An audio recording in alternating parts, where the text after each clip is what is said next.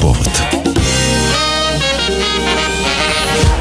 Здравствуйте, я Михаил Антонов, и эта программа «Был бы повод». 23 октября на календаре и рассказ о событиях, которые происходили в этот день, но в разные годы, ждет вас в сегодняшней передаче.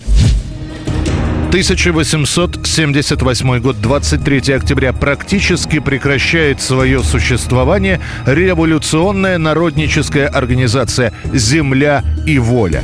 Эта ячейка существует уже более 10 лет. И идея о создании такой организации принадлежала Александру Герцену. Причем организация эта была совершенно не мирной. Там была специальная военная или офицерская часть под названием «Комитет русских офицеров офицеров Польши. Общая численность земли и воли примерно 3000 человек. Кто писал, а затем печатал революционную программу вашей будущей так называемой партии? Я писал, и я печатал. У меня вопросов больше нет. Землевольцы участвуют в проведении нескольких стачек в Петербурге. «Земля и воля» оказывает влияние на развитие студенческого движения. Этой организации были поддержаны демонстрации в Петербурге и в том числе Казанская демонстрация в декабре 1876 года, на которой «Земля и воля» впервые открыто заявила о своем существовании. Толчком к аресту членов основного кружка послужили анонимные доносы Александру II на двух революционеров, которые близко стояли к этой организации. Автор анонимок неизвестен, но это был кто-то, кто входил в ячейку. После этого начинаются повальные аресты. Брали как непосредственных членов «Земли и воли», так и тех, кто был лишь разово замечен на их собраниях. Кто-то был приговорен к ссылке, некоторые просто получат тюремные сроки, и тем не менее арестуют не всех. Например, террористическое крыло «Земли и воли», словно птица Феникс, возродится под новым названием «Народная воля». Мы видели первый наш шаг в пробуждении умственного сознания народа, mm. Сознанием своих прав. Мы хотели, довольствуясь самым малым, стать своими в народе. А много ли в том успели? Народ-то вас не понял. Именно представители народной воли спланируют и осуществят убийство Александра II в 1881 году. 1914 год, 23 октября, 31-летний актер художественного театра Евгений Вахтангов проводит первое занятие по системе Станиславского с обратившимися к нему студентами коммерческого института. Они пожелали, чтобы Вахтангов возглавил их любительский кружок поклонников театра. Эта дата считается днем рождения легендарной «Щуки», прославленного театрального училища, которое сегодня называется называется «Театральный институт имени Бориса Щукина». Педагогической деятельностью Евгений Вахтангов решает заняться без отрыва от производства. В те годы он служит в Московском художественном театре, но мечтает не только играть, но и учить молодежь.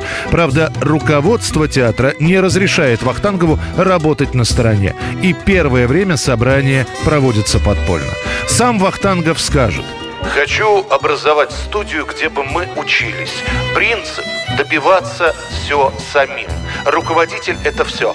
Проверить систему Станиславского на самих себе. Принять или отвергнуть ее. Исправить, дополнить или убрать ложь. Таким образом, на нелегальном положении ученики Вахтангова пробудут почти три года. Они ставят спектакли на съемных квартирах, декорации изготавливают сами из мешковины. Только в 1917 году театр публично заявит о себе как «Московская драматическая студия Евгения Вахтангова». 1917 год, 23 октября. На заседании Центрального комитета РСДРПБ принимается резолюция Ленина о вооруженном восстании. Заседают Ленин и его сторонники на частной квартире большевички Галины Сухановой. На заседании присутствует Ленин, нелегально вернувшийся в Петроград две недели назад, еще без бороды и по-прежнему с документами на имя рабочего Константина Иванова. Рядом с ним Зиновьев, Каменев, Троцкий, Сталин, Свердлов, Урицкий, Дзержинский, Калантай, Бубнов, Сокольников и Ломов. Начинает свою речь Владимир Ленин сразу с обвинений. Он говорит о том, что начиная с сентября ему кажется, что существует какое-то равнодушие по вопросу вооруженного восстания. Далее начинается дискуссия. Оказалось, что идею вооруженного восстания и захвата власти поддерживают практически все. О том, что сил может не хватить, говорят только Зиновьев и Каменев, но они в меньшинстве. Мы не будем ждать, пока буржуазия задушит революцию. Предложение Троцкого и Каменева с Зиновьевым – это полный идиотизм или полная измена. Спустя 10 часов этого заседания вырабатывается резолюция «Вооруженному восстанию быть». Дата будет установлена позднее. Информацию о том, что вооруженное восстание готовится, поручено донести всем солдатам и матросам, которые сочувствуют большевикам. До революции остается менее двух недель. 1958 год, 23 октября. Борис Пастернак назван лауреатом Нобелевской премии по литературе. Впервые его фамилия появится в списках Нобелевского комитета сразу же после окончания войны в 1946 то есть за 11 лет до первой публикации романа «Доктор Живаго». Потом, в 1958-м, кандидатура Пастернака будет предложена Нобелевскому комитету сразу пятью профессорами-литературоведами. Кроме Пастернака, на премию Нобеля претендуют Михаил Шолохов, Эзра Паунд и Альберто Моравия. 23 октября постоянный секретарь Академии Эндерс Эстерлинг объявляет о присуждении Пастернаку премии по литературе за значительные достижения в современной лирической поэзии, а также за продолжение традиций великого русского эпического романа. К тому времени уже все знают о том, что доктор Живаго авторства Пастернака издан за рубежом, что на Западе в восторге от этой книги и начинается антипастернаковская кампания. Писателя называют предателем, трутнем, оборотнем. В газетах от лица рабочих появляется ряд публикаций, где Пастернака требует посадить, лишить гражданства и вообще привлечь.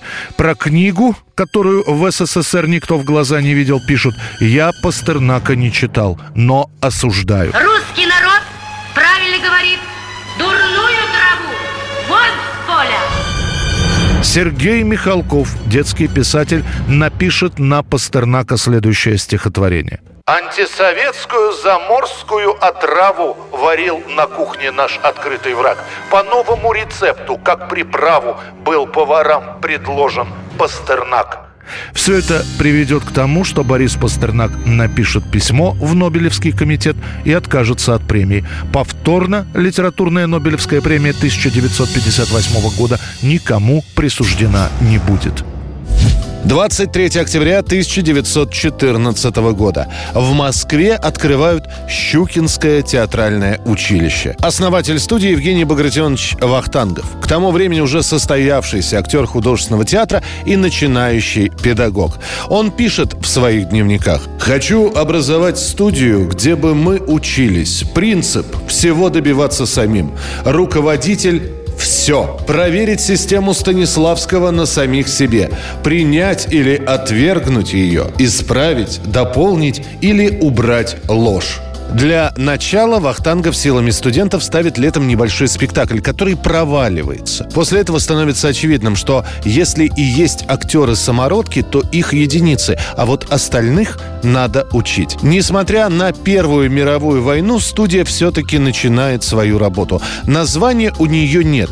Точнее, нет определенного названия. Новое учебное заведение называют Мансуровским по месту обитания в Мансуровском переулке или студенческой Московской студии. Она переживет революцию. После смерти Вахтангова студия получит его имя, а после, когда скончается один из педагогов училища, исполнитель ролей Ленина Борис Щукин, будет принято решение называть учебное заведение так «Театральный институт имени Бориса Щукина при Государственном академическом театре имени Евгения Вахтангова». 23 октября 1975 года на экраны выходит кинокомедия Леонида Гайдая «Не может быть». Этот фильм вполне логическое продолжение экранизаций произведений 20-30-х годов прошлого века. Ивана Васильевича Гайдай ставит по произведению Булгакова, 12 стульев по Ильфу и Петрову, и вот дошла очередь до Зощенко. И снова Гайдай решил делать не один фильм, а объединить три разных истории в один альманах. В начале сценарий фильма назывался «Тайна, покрытая лаком». И Гайдай предполагал, как и в Иване Васильевиче, перенести действие из 30-х годов 20 века в современные 70-е. Но режиссера отговорили наверху, и он стал снимать свое кино о достаточно абстрактных мещанах, которые остались в далеком прошлом.